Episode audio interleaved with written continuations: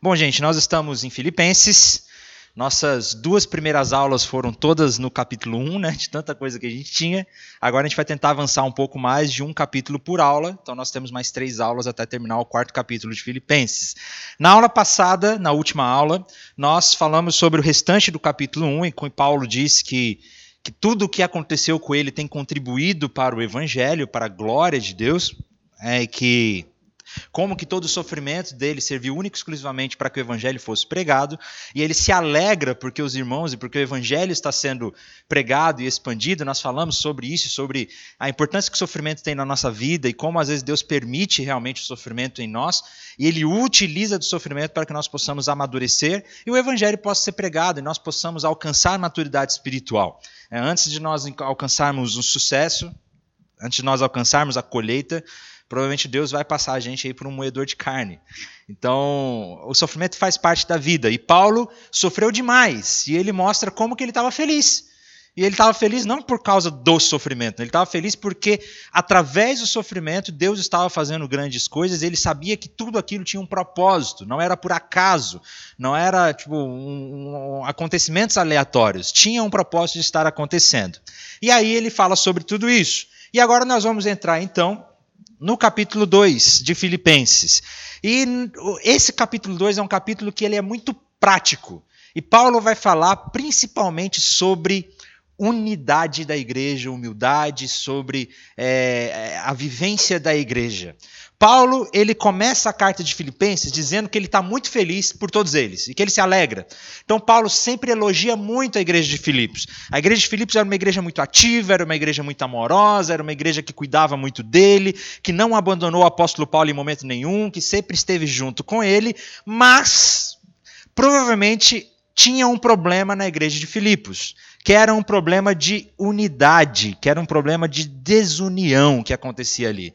E nós vamos começar a perceber algumas coisas no, em Filipenses que isso acontecia.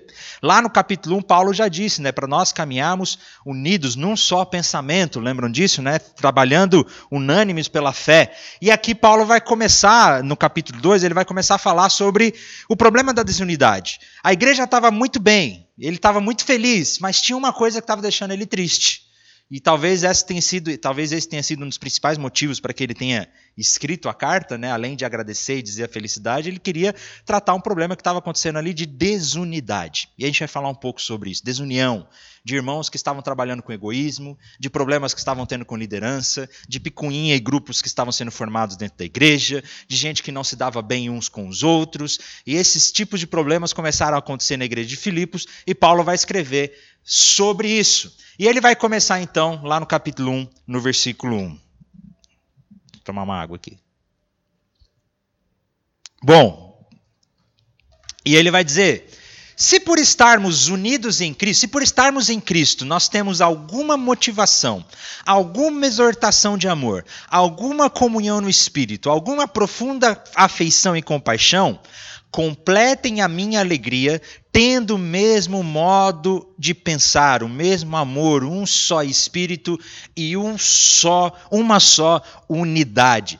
Paulo vai começar a falar sobre os pilares da unidade e sobre a importância da unidade na igreja. E esse capítulo é um capítulo muito prático, ele vai apontar para o evangelho, para Jesus, isso é muito interessante. Ele começa dizendo: olha, se por estarmos unidos em Cristo, ele vai trazer a experiência que nós já tivemos com Jesus como início de tudo. Se nós já estamos unidos em Cristo, se nós temos alguma motivação, né, se a nossa motivação vem de Jesus, ele vai começar a trazer a nossa experiência do Evangelho em Jesus. Se nós temos alguma motivação que veio em Jesus, se Jesus é quem nos exorta em amor, se nós temos alguma comunhão em espírito com Jesus, alguma profunda compaixão, afeição e compaixão, se Jesus fez tudo isso por nós, é isso que ele está querendo dizer. Ele começa o capítulo dizendo: gente, nós nos encontramos com Jesus.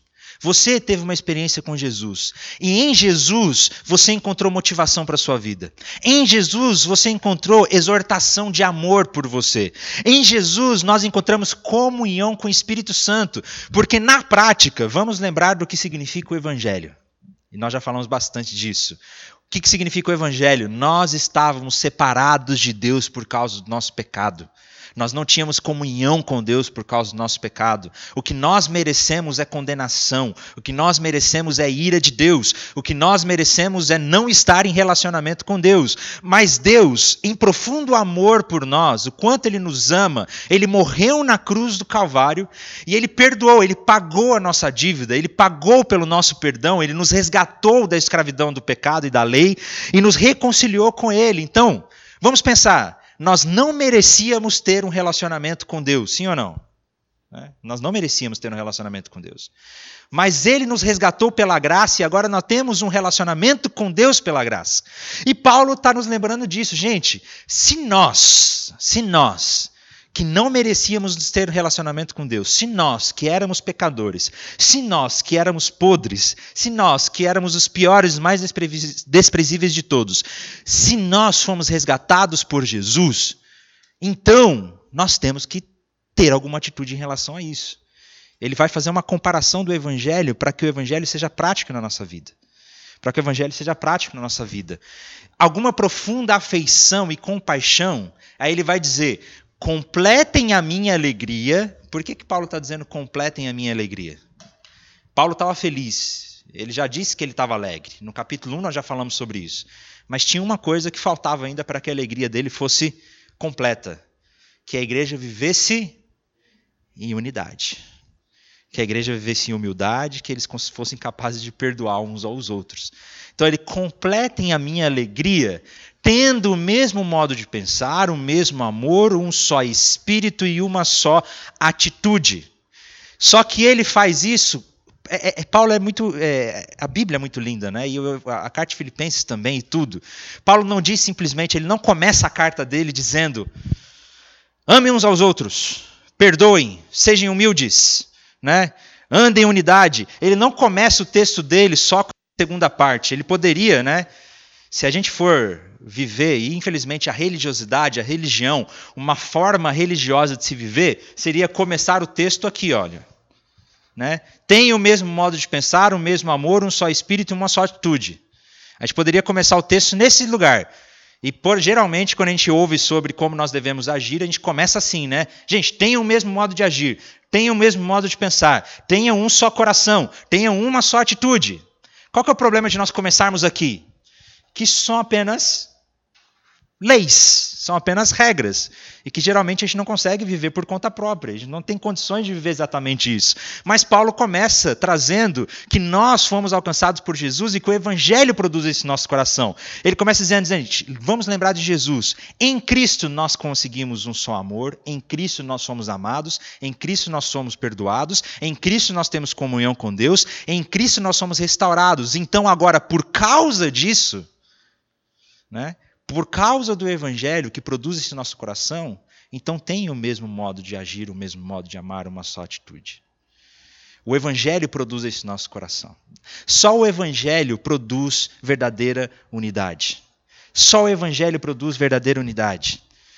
Sem o Evangelho, todos nós somos orgulhosos, estamos tentando fazer as nossas próprias vontades, estamos tentando, eh, sendo orgulhosos, tentando sobressair uns aos outros. Apenas o Evangelho traz em nosso coração um profundo senso de humildade, de, de humildade, porque eu sei que eu não fui salvo por mim mesmo, que isso é graça de Deus, foi Jesus que alcançou isso na cruz no meu lugar. Então o Evangelho traz no meu coração uma profunda humildade e ao mesmo tempo uma profunda ousadia em saber que eu fui perdoado. O evangelho traz o equilíbrio que nós precisamos para viver em unidade.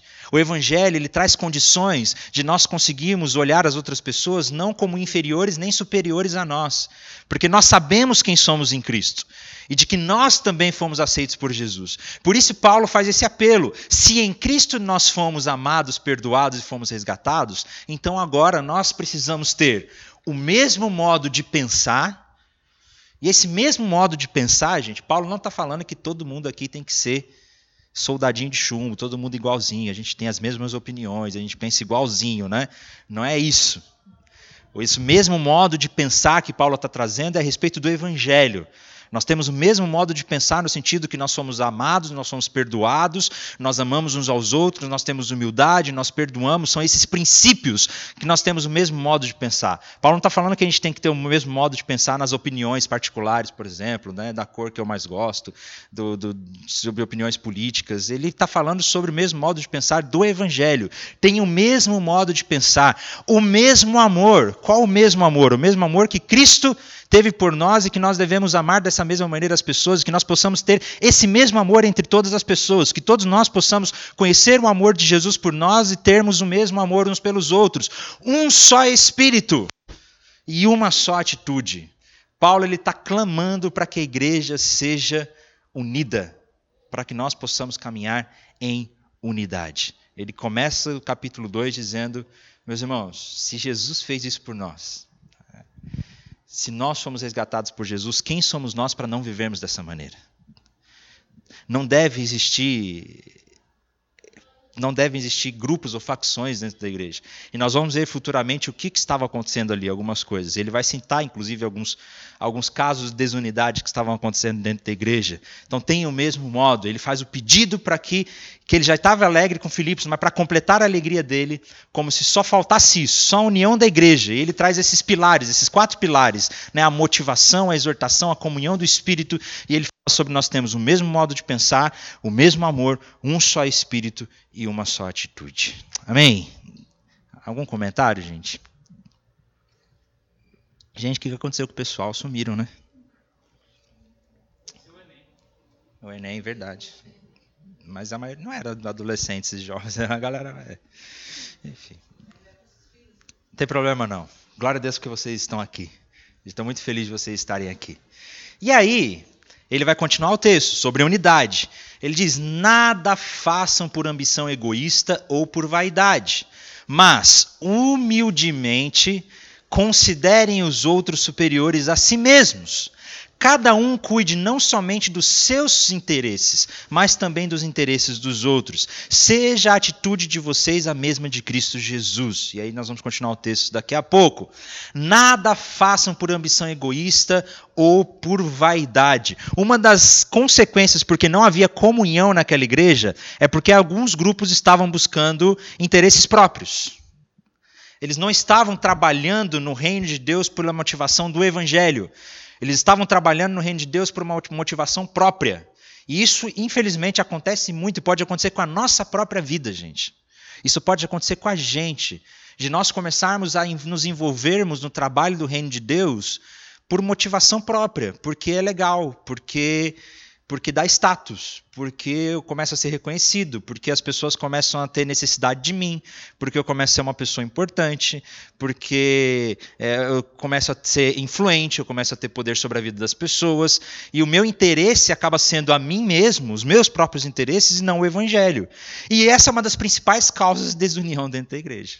Na verdade, com certeza, uma das principais causas de desunidade na igreja são os próprios interesses. Né? Porque qual outro motivo aconteceria uma desunidade dentro da igreja senão alguém querendo buscar os seus próprios interesses? E Paulo vai dizer: olha, não façam nada por ambição egoísta ou pelos seus próprios interesses, ou para que vocês sejam reconhecidos. Não façam isso, não façam isso. Mas, humildemente, ele vai falar sobre humildade, e realmente é difícil nós desenvolvermos, às vezes, uma vida de humildade. Apenas em Cristo nós conseguimos essa vida de humildade que ele está falando, quando nós é, é, nos encontramos com o Evangelho de Jesus Cristo, nós nos tornamos humildes. E ele vai dizer: humildemente, considerem os outros superiores a si mesmos.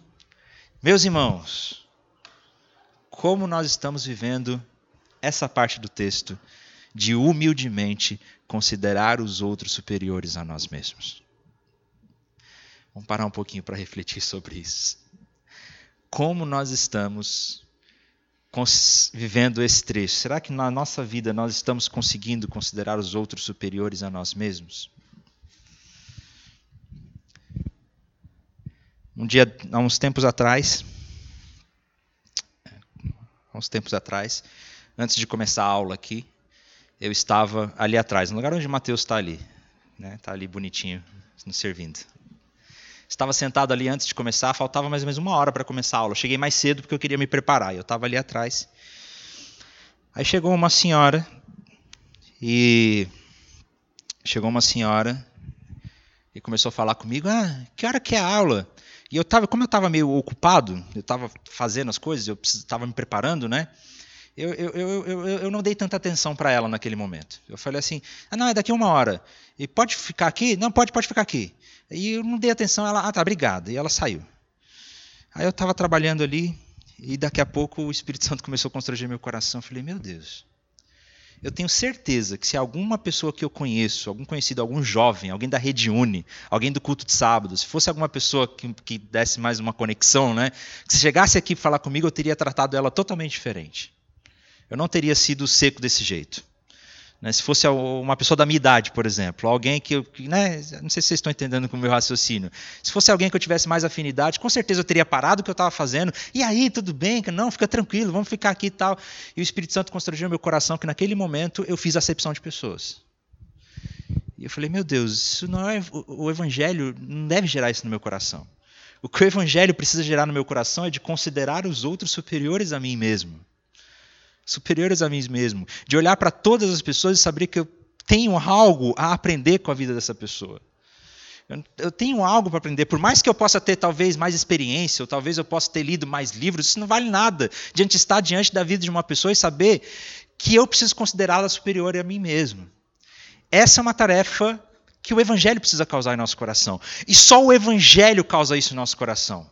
Só o Evangelho é capaz de transformar o nosso coração desse jeito, porque, como eu disse, só o Evangelho mostra que nós não somos nada, que nós somos indignos e que Deus fez isso conosco.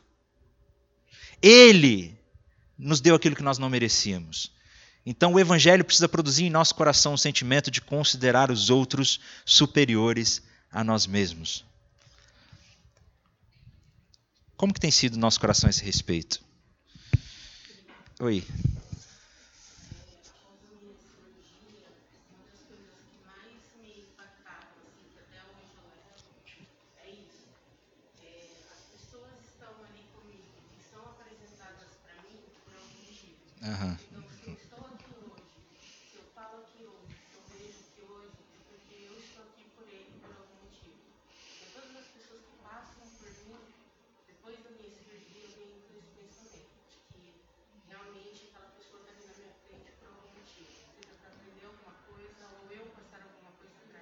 Aham, amém.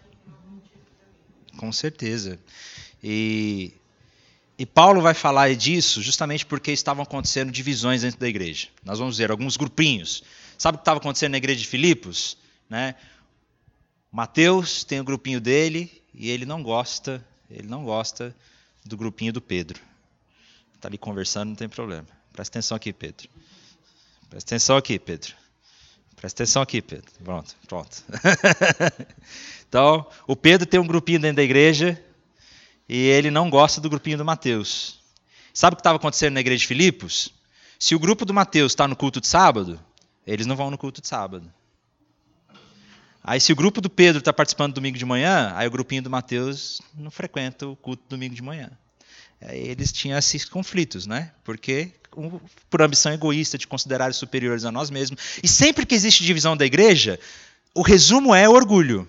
É considerar, eu acho que eu sou superior a outra pessoa, eu tenho razão e ele não. Não é isso, gente. Qualquer, qualquer problema de relacionamento no mundo, eu vou dizer isso categoricamente porque eu acredito nisso. Qualquer problema de relacionamento no mundo resume em uma palavra: orgulho. É eu achar que eu tenho razão sobre a outra pessoa. E Paulo vai dizer, gente, isso não pode acontecer. Nós precisamos considerar os outros superiores a nós mesmos. Isso justamente para que as divisões acabem. E na nossa vida, isso é uma coisa tão séria. E, e, e, é tão fácil a gente se achar superior às outras pessoas. É tão fácil a gente se achar melhor que as outras pessoas. É tão fácil a gente acabar fazendo isso. Como que é a pessoa que, que, que o seu porteiro, ou a pessoa que, que limpa o condomínio onde você vive? Como que você se sente superior a essas pessoas? Nós precisamos considerar os outros superiores a nós mesmos. E é isso que ele fala. Cada um cuide de não somente dos seus interesses, mas também dos interesses dos outros.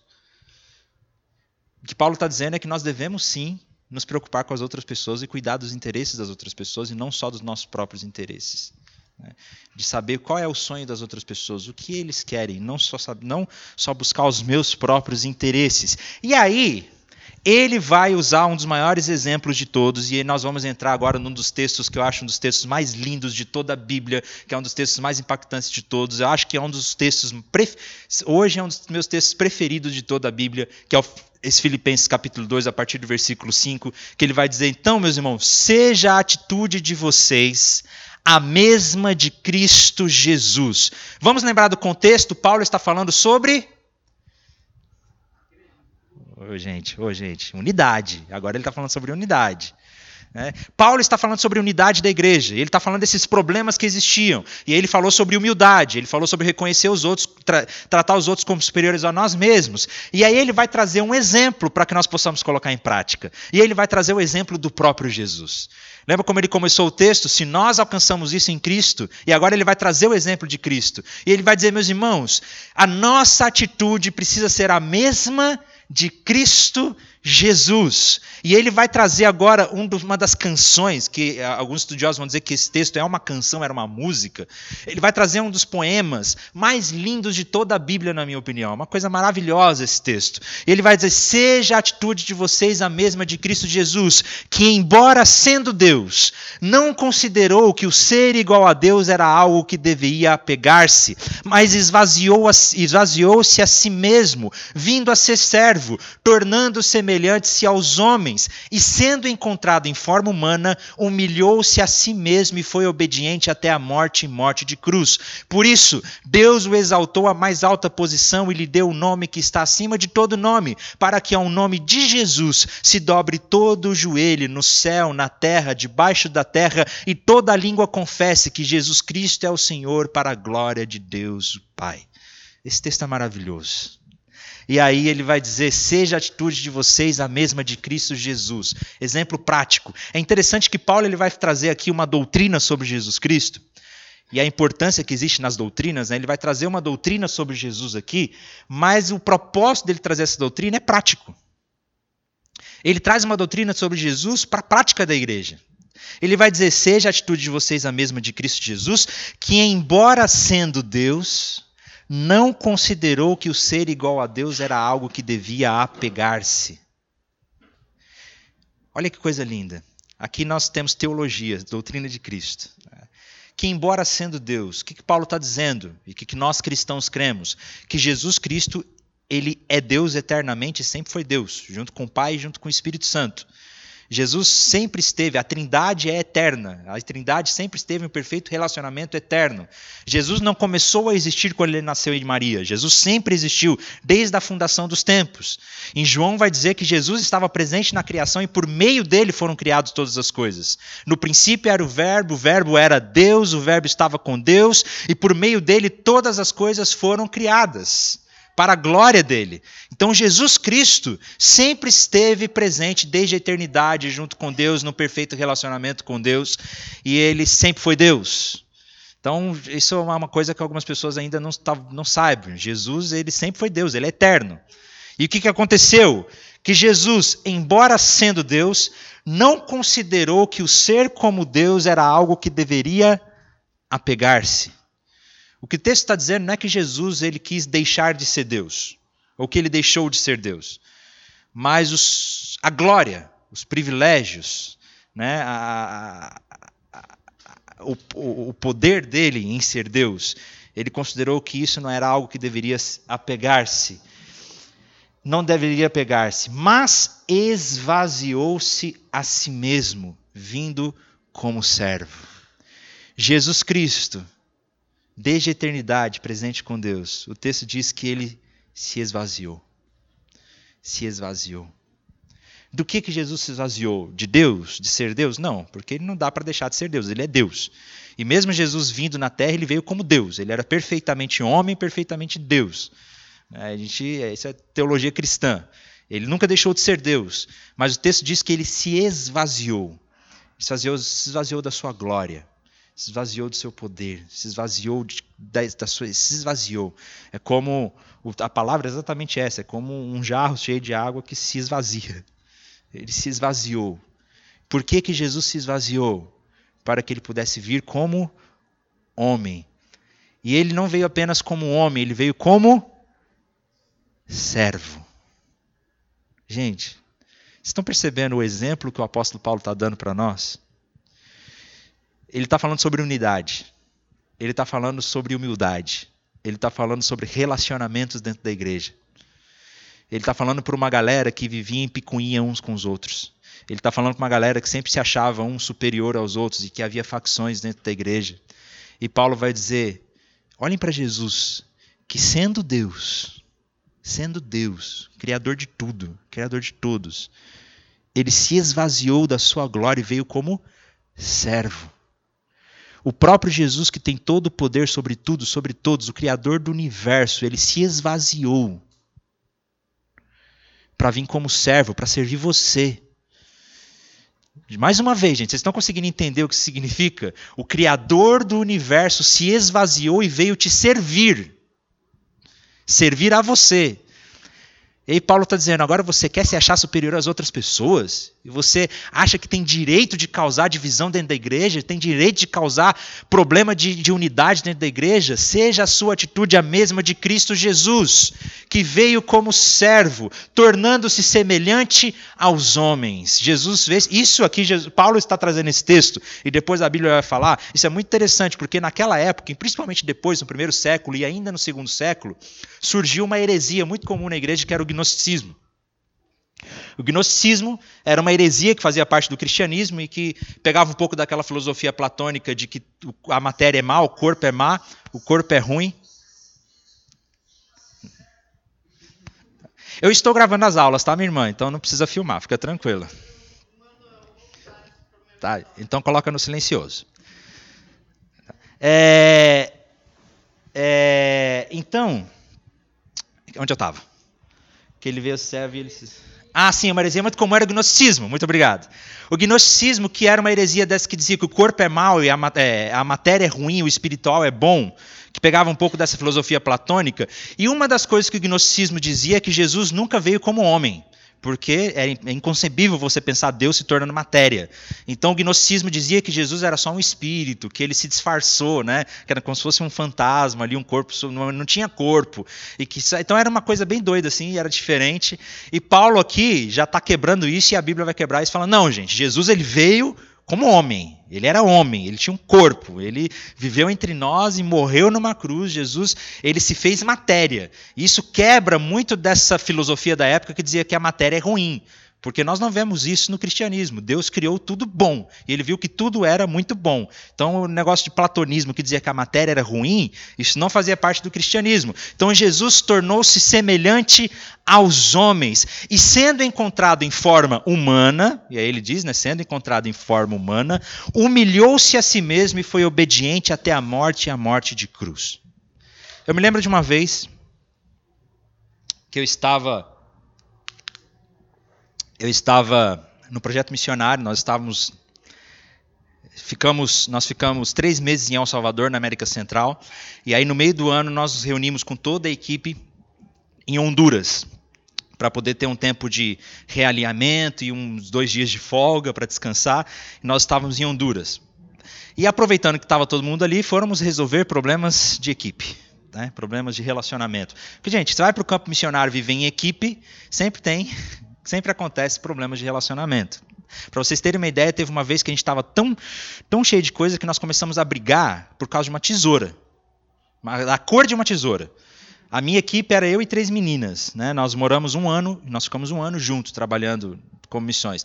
E teve um dia que nós estávamos, acho que tão estressados, tanta coisa, que a cor de uma tesoura. Ah, pega a tesoura amarela para mim. Não, essa tesoura é laranja. Não, é amarela. Não, é laranja. É. E começamos a brigar, e brigar sério dentro da equipe por causa da cor de uma tesoura. Tamanho era o, o ambiente que estava. Até que a gente percebeu, gente, pá, vamos parar, que isso, né? Pelo amor de Deus. Aí pedimos perdão e deu tudo certo. Mas enfim, aí nós nos reunimos em Honduras, estávamos ali para resolver o problema de equipe. Aí veio o coordenador do projeto, sentou todo mundo em volta, em círculo, vamos conversar sobre o que está acontecendo. Aí uma das moças começou a abrir o coração e desabafar. Porque eu não posso, eu não posso, porque ela tinha razão no conflito. Sabe quando você tem razão no conflito?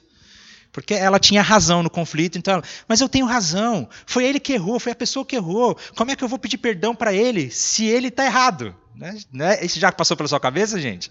Como é que eu vou pedir perdão para a pessoa se é a pessoa que está errada? Ele que fez errado. Eu não vou me humilhar tanto, eu não vou ser idiota nesse ponto, eu não vou viver essa humilhação. Ela estava né, nesse sentido, porque, poxa, ela tem razão, ela tem razão no documento. Aí eu nunca vou me esquecer que o nosso coordenador, com toda calma, olhou para ela nos olhos, falou o nome dela. Você acha que Jesus então foi um idiota? Você acha que Jesus foi um, um bobão? Porque o texto diz: seja a nossa atitude a mesma de Cristo Jesus, que sendo Deus, que tendo toda a razão do mundo, tendo todo o argumento do mundo, não considerou que isso era algo que deveria pegar-se, mas humilhou-se a si mesmo e tornou-se servo. Seja a nossa atitude a mesma de Cristo Jesus, a tal ponto da gente pedir perdão para a pessoa sabendo que a pessoa estava errada. É, eu ouvi aí, nossa, que difícil. Seja atitude. E quando você pensa, quando a gente vier no nosso coração, meu Deus, que difícil, isso é impossível, o que, que nós precisamos fazer? Jesus fez isso por nós, gente. Jesus fez a mesma coisa por nós, porque nós não merecemos perdão. Porque nós não tínhamos razão. E ele nos amou tanto que ele nos perdoou, mesmo nós não merecendo perdão. Se Jesus fez isso por mim, quem sou eu para não fazer isso por meu irmão? De perdoá-lo, de buscar reconciliação, de viver em unidade e de ir pedir perdão mesmo quando você sabe que não estava errado, mas prezando o relacionamento. Mais importante é prezar pelo relacionamento do que ter razão. Mais importante é prezar por um relacionamento de amor do que ter razão. Eu digo isso com convicção. Eu já tive muitas boas experiências com isso. Eu já fui pedir perdão para alguém em que eu sabia que eu não estava errado. Mas porque eu não queria perder aquela amizade, porque eu não queria perder aquele relacionamento, porque eu não queria rachar. Eu fui pedir perdão para aquela pessoa. É difícil, eu sei que é difícil, porque nesse momento a gente tem que deixar o nosso orgulho de lado. E nós precisamos ser humildes. E ser humilde é a parte difícil nesse momento.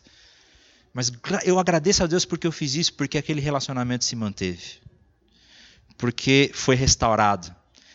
E Paulo está dizendo isso para a igreja de Filipos, porque havia divisões na igreja de Filipos. Então, olha, seja a atitude de vocês a mesma de Jesus Cristo, porque Jesus, sendo Deus, se humilhou e veio como servo.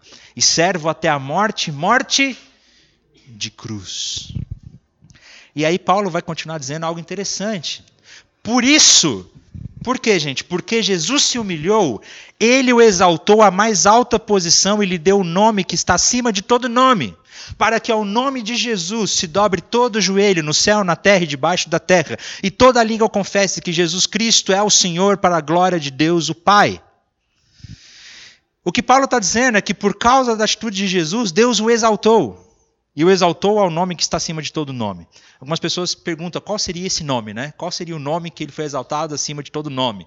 Não dá para a gente ter, ter, tanta certeza. Alguns teólogos tentam fazer algumas suposições. Seria Jesus? Seria é, qual nome? Mas aqui tem um texto interessante que pode ser, que eu creio que talvez seja, né? Que, que deu o nome que está acima de todo nome, para que ao nome de Jesus se dobre todo o joelho no céu e na terra e confesse que Jesus Cristo é Senhor. Isso é interessante, porque vocês sabiam que no Antigo Testamento Deus tem nome? Sabiam? Que é meio impronunciável no português. O nome de Deus são quatro consoantes no hebraico, que a gente traduz, tenta traduzir como Javé, Jeová ou Jeová. Jeová não seria a melhor tradução se a gente fosse pensar no hebraico mesmo. Mas já, alguns estavam traduzindo como Javé, né? seria o nome de Deus. Deus tem nome, ele se revelou lá na sarça ardente para Moisés, quando ele disse o eu sou, né? ele tem nome, Javé. E na Bíblia hebraica está o nome de Deus. Só que quando a Bíblia hebraica foi traduzida para o grego, que é a famosa Septuaginta, todo lugar onde estava o nome de Deus, eles traduziram para Senhor. Por isso que hoje na nossa Bíblia em português, no Antigo Testamento, em vários lugares a gente vê Senhor, todo, todo em letra maiúscula, sabe? As quatro letras em letra maiúscula, Senhor. Toda vez que você vê no seu Antigo Testamento Senhor com as letras maiúsculas, no hebraico ali estava o nome de Deus, esse Javé. Algumas traduções mais estudiosas vão trazer Javé, né? Javé. É, era o nome de Deus. Então, no grego, o nome de Deus ficou Senhor. E acho interessante nesse texto que o apóstolo Paulo vai dizer: para que confesse que Jesus Cristo é Senhor, que Jesus Cristo é Deus, o nome de Deus. Talvez seja esse nome que ele está falando que é o nome acima de todo nome, né? O exaltou a Deus novamente, a toda a glória de Deus. Mas, voltando ao texto, que Deus, depois do sacrifício de Jesus, Deus o exaltou. O que Paulo está dizendo é que Deus, ele realmente olha por nós e quando nós nos humilharmos e quando nós formos humildes, considerarmos os outros superiores a nós mesmos, vivemos a mesma atitude de Jesus Cristo, ele nos exaltará no momento certo. Não como Jesus, claro, abaixo dele, mas ele nos exaltará no momento certo. E quando eu falo exaltar, gente, muito por favor, quando eu falo que Deus nos exaltará, não é que ele vai fazer você ficar superior às outras pessoas. Né? Exaltar para a glória dele. Ele vai te exaltar no sentido de ter relacionamento com ele. A humildade com as outras pessoas sempre permanecerá. Né? Tem uma música aí, ah, não quero falar da música. A música da vingança gospel, né? Fala quando, quando eu estiver no palco e você na plateia. É uma coisa interessante. Nossa vitória vai ter sabor de mel.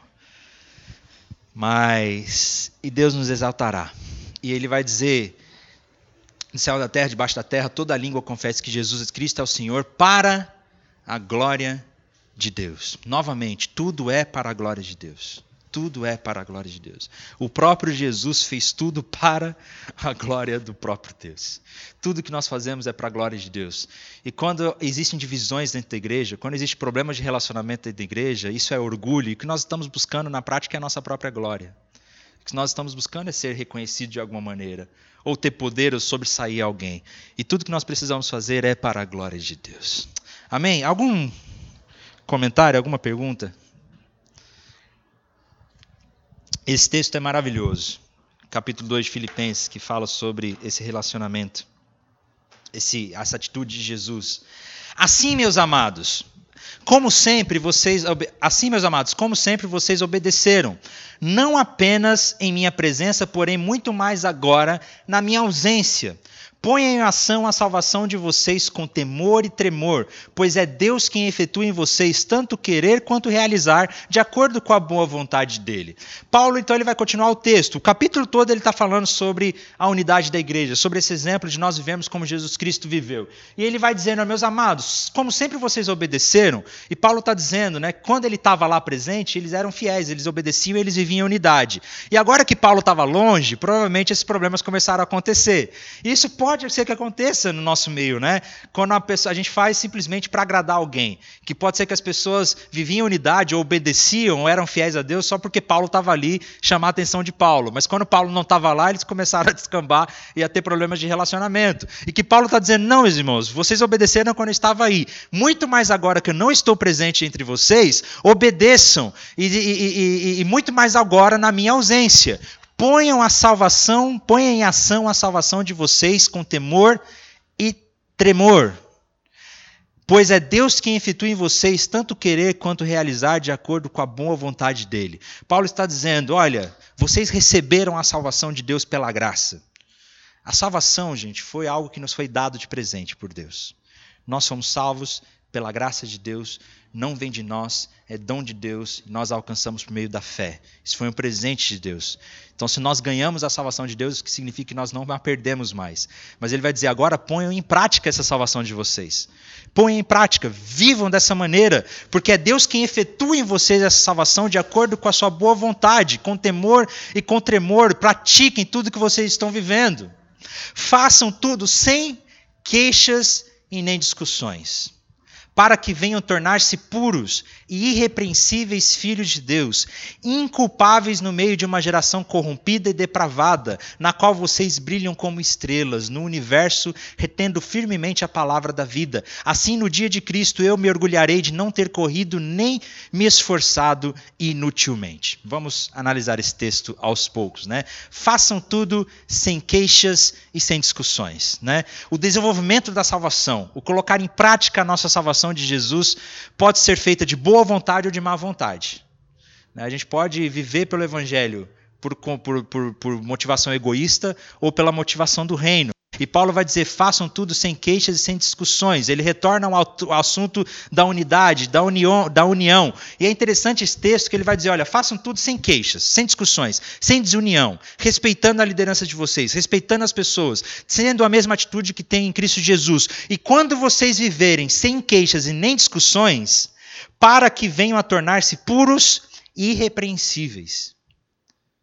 Olha que interessante. Como que uma igreja se torna pura e irrepreensível? O que é ser irrepreensível? Irrepreensível é que ninguém tem nada para falar mal daquela comunidade. Como que nós vivemos de uma maneira em que as pessoas lá de fora não têm nada para falar de mal de nós?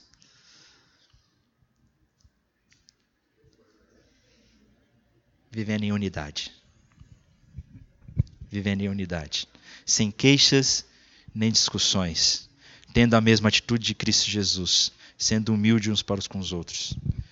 Porque quando a igreja for uma, essa é a oração que Jesus fez lá em João. Lembra de João?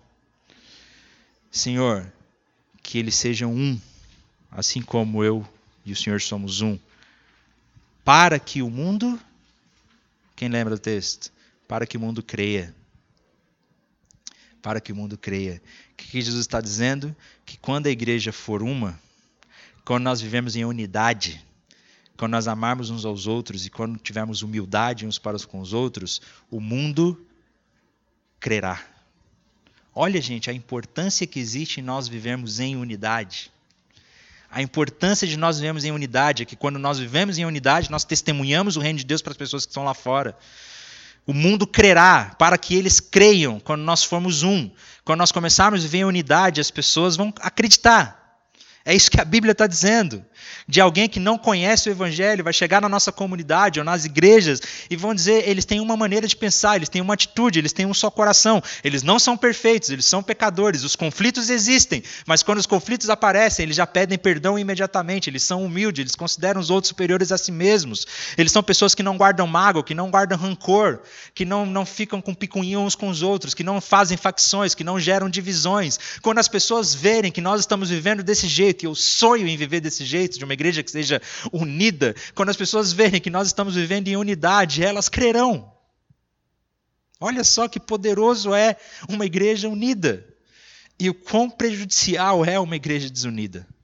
Uma igreja que tem facções. Infelizmente, uma das coisas que mais fez com que a igreja perdesse credibilidade nos dias de hoje é a falta de unidade dentro da igreja.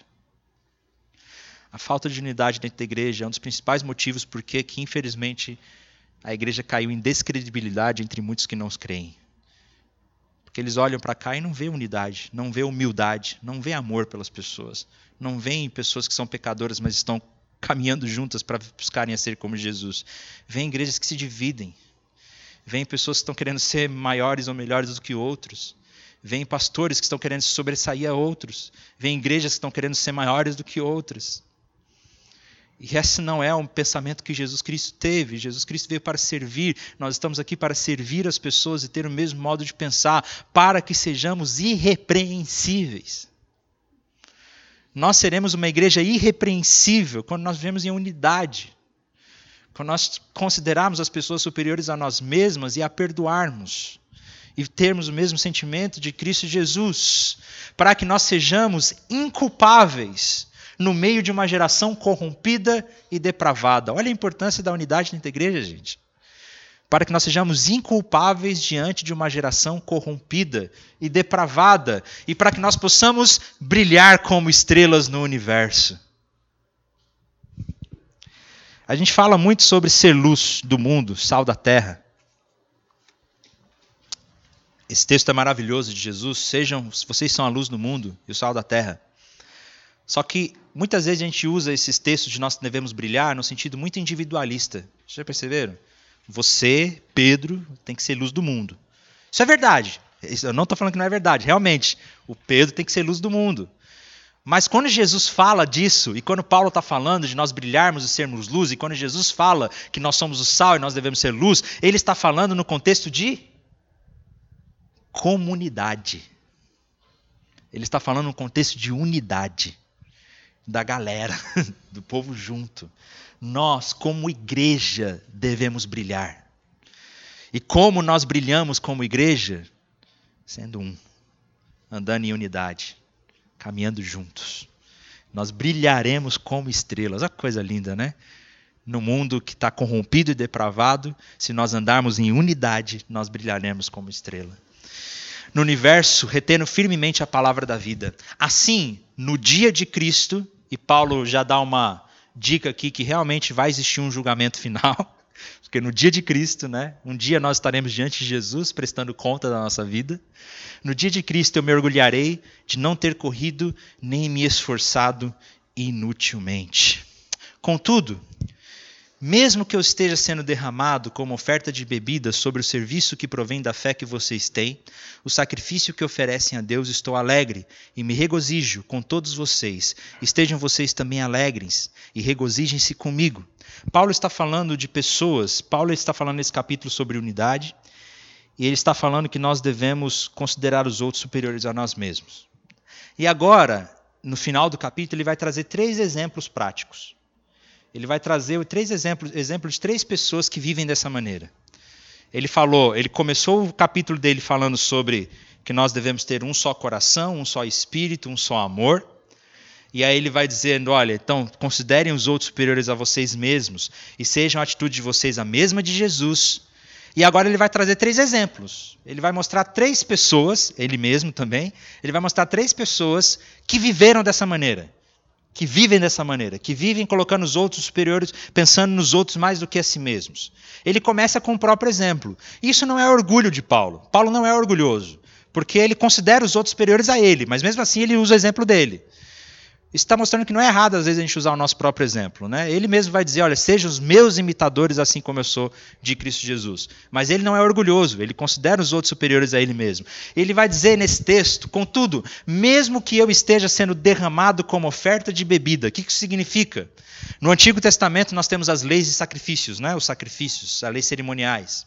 E quando um sacrifício, a, a, a, o sacrifício de bebida, né? a oferta de bebida, era a oferta de libação também, que a gente pode traduzir nesse sentido. Quando um animal ia ser oferecido em sacrifício pelo sacerdote, o sacerdote vinha e derramava sobre a cabeça do animal um vinho ou azeite, um líquido, uma bebida, sobre a cabeça do animal para que ele pudesse ser aceito de uma melhor maneira, para que o aroma dele fosse mais agradável. Assim, era, a libação. Ele oferecia libação por aquele animal, a oferta de libação, a oferta de bebida. Ou seja, a oferta de bebida era aquilo que era ofertado para que o sacrifício e a oferta se tornassem mais agradável, digamos assim. E Paulo está dizendo: olha, contudo, mesmo que eu seja essa oferta de libação, o que, que Paulo está dizendo? Mesmo que eu morra, mesmo que eu morra, ele estava convicto que ia ser solto da prisão, lembra? Mas agora ele está falando, mas mesmo que eu seja oferecido como sacrifício, mesmo que eu morra, isso vai ser simplesmente um sacrifício para um aroma agradável a Deus. A minha morte, meu sacrifício vai ser agradável a Deus. Eu vou ser uma oferta de bebida, eu vou ser uma oferta de libação, né?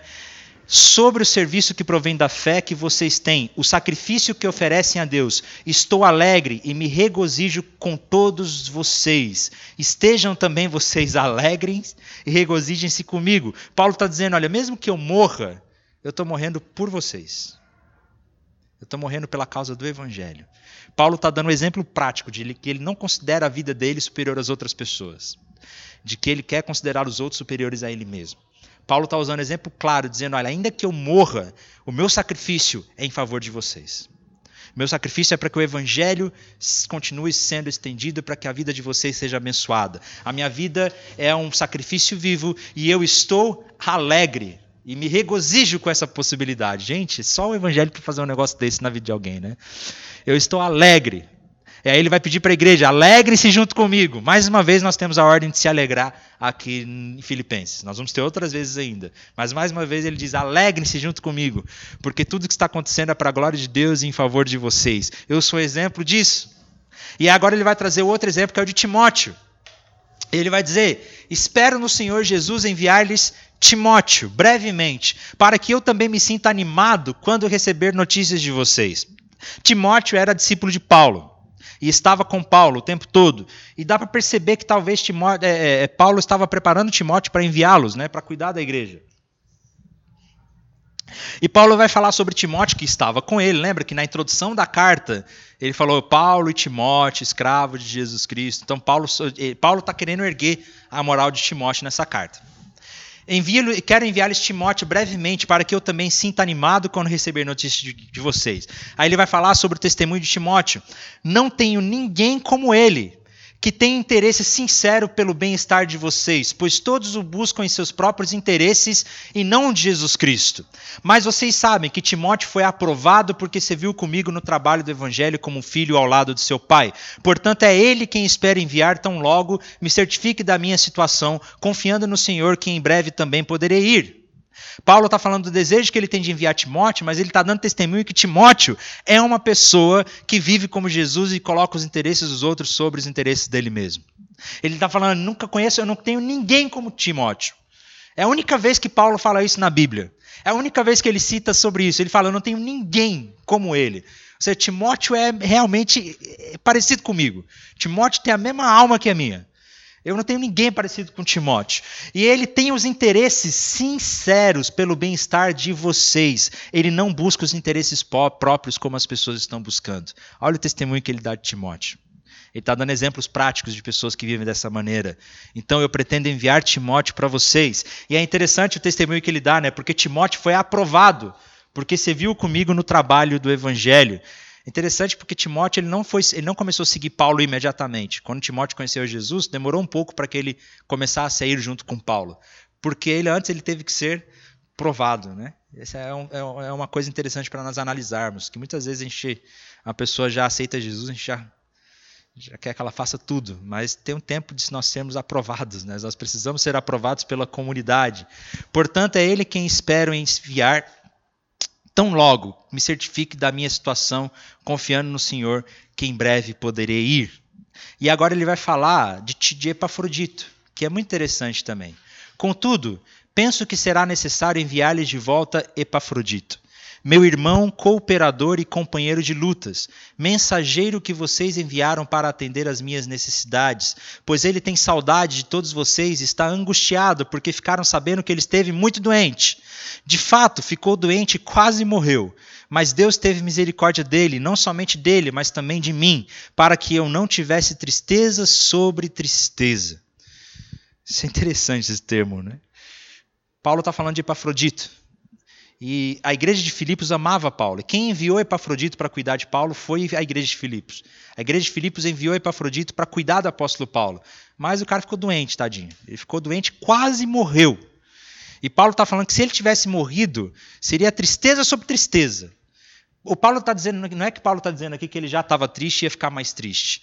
O que ele está dizendo aqui é no sentido de, de muito, muito triste que se ele morresse, a minha tristeza ia ser tristeza sobre tristeza. E é tão valioso que Epafrodito ele é para mim.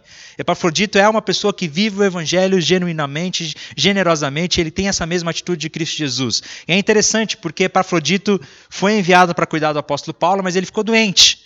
E aí ó, ele quase morreu, e Paulo está dizendo: ó, eu vou mandar ele de volta para vocês.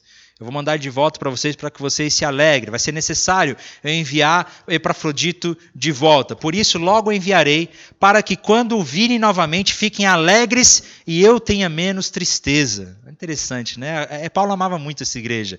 E peço que vocês o recebam no Senhor com grande alegria e honrem a homens como este porque ele quase morreu por amor à causa de Cristo, arriscando a vida para suprir ajudas que vocês não podiam me dar. Paulo pede para que a igreja honre homens e mulheres que estão servindo estão no campo de batalha, estão fazendo missões, estão entregando a sua vida pela causa do evangelho. Paulo pede: honrem pessoas como essa. Honrem pessoas como essa. Honrem generosamente, honrem não só tipo, oh, beleza, e aí como que você honrem? Reconheçam que elas são, ajudem, apoiem, abracem essas pessoas como igreja, honrem pessoas e homens e mulheres que têm entregado a vida por vocês. Paulo, então, ele traz esses três exemplos de pessoas que consideraram os outros superiores a eles mesmos. Né? Ele mesmo. Engraçado que Paulo usa dois versículos para falar dele mesmo, mas usa um monte de versículos para falar de Timóteo e de Epafrodito.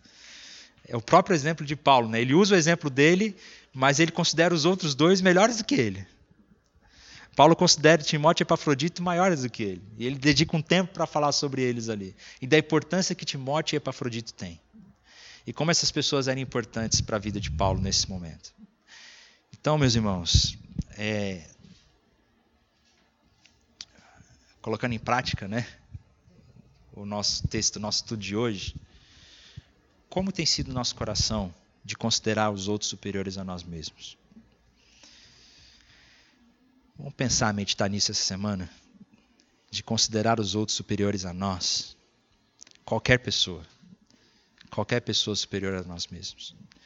Para que nós possamos andar em unidade dentro da igreja. Para que não exista divisões dentro da igreja. Que a nossa atitude seja a mesma atitude de Cristo Jesus.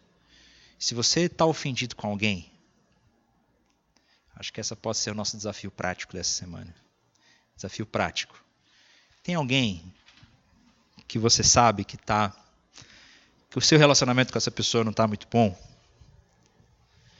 Tem alguém que te deixou ofendido, que chateou? Tem alguém que você não está muito afim de se relacionar com essa pessoa, mesmo você sabendo que talvez essa pessoa esteja errada e você tem razão?